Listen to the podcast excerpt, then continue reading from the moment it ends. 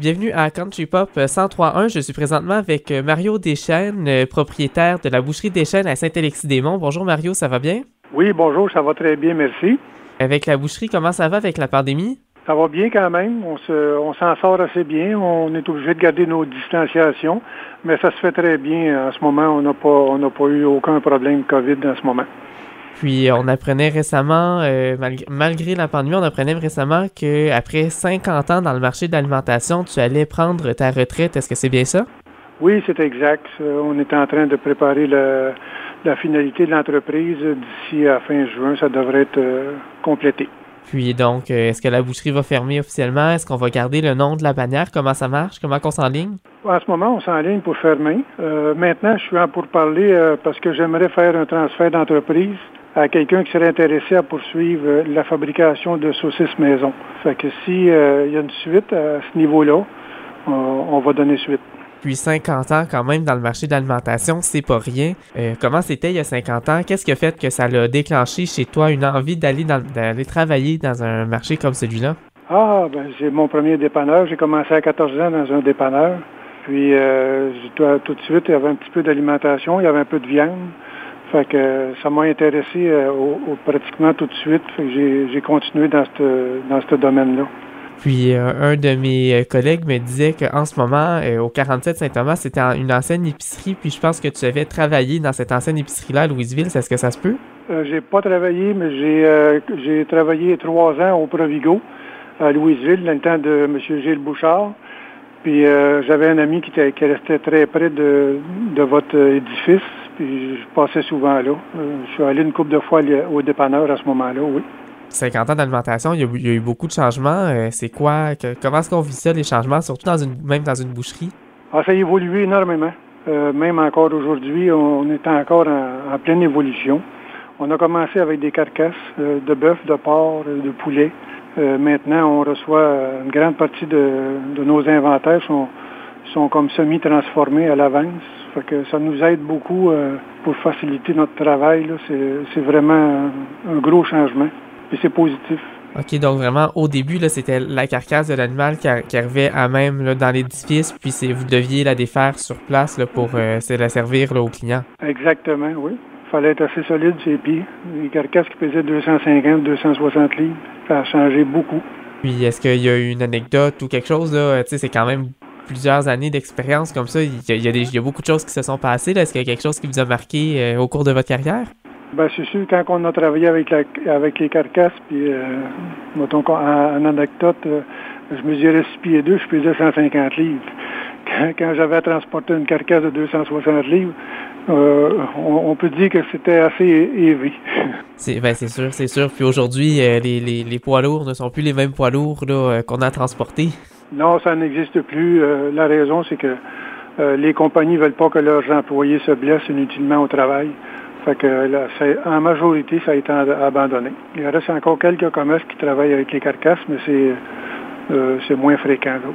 Ça, ça c'est plutôt, c'est quand même, c'est ça, c'est rendu plutôt rare là qu'on croise un commerce là qui a encore vraiment une boucherie avec une carcasse là, ou ben les carcasses des animaux. C'est de, plus en plus rare. c'est pour éviter justement les blessures aux employés je vois quand même que les, saucisses, là, c'est un produit qui est très, très. Euh, qui, se vend bien chez vous. C'est un produit qui est bien développé à votre boucherie. Oui. Euh, j'ai réussi à développer une soixantaine de saveurs de saucisses maison. Euh, en plus des saucissons kielbasa fumés qu'on fait chaque semaine. Puis c'est un. C'est un bon cheval de bataille qu'on pourrait dire. Ça, ça a super bien été de ce côté-là. Puis comment vous est venue l'idée de développer euh, autant même de saveurs là, euh, au niveau des saucisses? Bien, ici à Saint-Alexis, on est dans une région touristique. Et puis, euh, à chaque été, il m'arrivait toujours des clients d'un peu partout au Québec, que ce soit dans l'Outaouais, Montréal, Trois-Rivières, Québec. Puis de cette clientèle-là, j'avais beaucoup de, clients qui viennent de d'autres pays, des Polonais, des Ukrainiens. Fait que, à force de discuter avec eux, j'ai comme adapté ma production, puis euh, je me suis mis à faire ce que ces gens-là aimaient chez eux dans leur pays.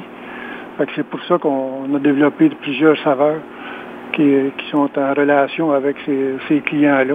Donc on voit vraiment là c'est un produit local mais qui est quand même qui vient chercher des, des, saveurs un peu plutôt internationales puisque vous vous informiez là de, justement des, des, touristes qui venaient en région là, pour visiter le coin et qui voulaient retrouver les saveurs de chez eux ici au Québec. Exactement. mes clients m'ont beaucoup apporté à ce niveau-là. Euh, à force de jaser avec eux autres, il faut, prendre le temps de jaser avec nos clients. Puis ils m'ont beaucoup apporté à ce niveau-là, parce qu'ils me disaient ce qu'ils préféraient dans leur pays. Fait que à chaque fois, ben, j'essayais de trouver les recettes qui me parlaient, puis je, confectionnais des saucisses euh, avec euh, ce que les clients m'avaient comme demandé entre parenthèses. Puis est-ce qu'il y a une recette qui, est plus vendeur qu'une autre? Une qui fonctionne encore très bien aujourd'hui, c'est ça, ce sont les, les saucissons kielbasa fumés. Euh, c'est une recette polonaise et ukrainienne. Ça, ça, ça, a été euh, la première semaine, j'ai fait 5 kilos. Euh, après ça, j'ai continué à 20, 30 puis 40 kilos par semaine. C'était régulier, là. Fait que ça été, c'était un bon succès.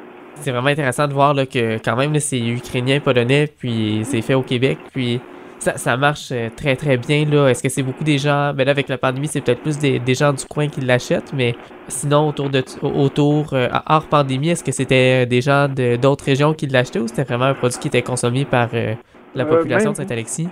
Même si on était en pandémie, on a quand même une clientèle touristique parce qu'il y a autant de, résidents dans des chalets qu'il y a de résidents dans des maisons privées à Saint-Alexis. Que ces clients-là, forcément, ils continuent à, acheter chez nous. Ça nous a permis de, continuer sur, euh, sur l'air d'aller, si on veut.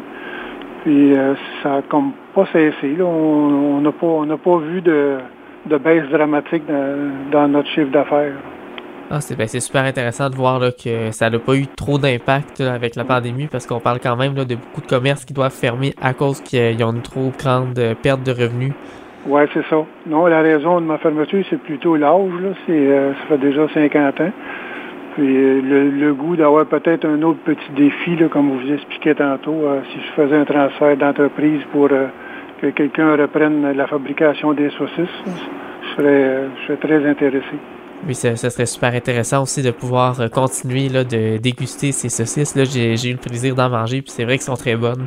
Oui, oui, ce serait un plus pour, euh, pour moi puis pour le, celui qui, serait intéressé à, faire l'activité. J'aimerais dire euh, euh, un merci à toute ma clientèle pendant toutes ces années qui m'ont suivi, qui m'ont épaulé. C'est vraiment agréable. Et puis un autre merci aussi à mes, à mes employés. pendant 50 ans, j'ai eu beaucoup d'employés, ainsi qu'à ma conjointe qui m'a épaulé pendant 30 ans. Enfin, bien, je vous remercie beaucoup pour votre temps. C'est super apprécié. Puis on vous euh, souhaite une belle continuation euh, dans vos projets futurs. On peut dire bonne retraite. Merci beaucoup. bonne retraite. À la prochaine. bonne fin de journée. Merci vous aussi.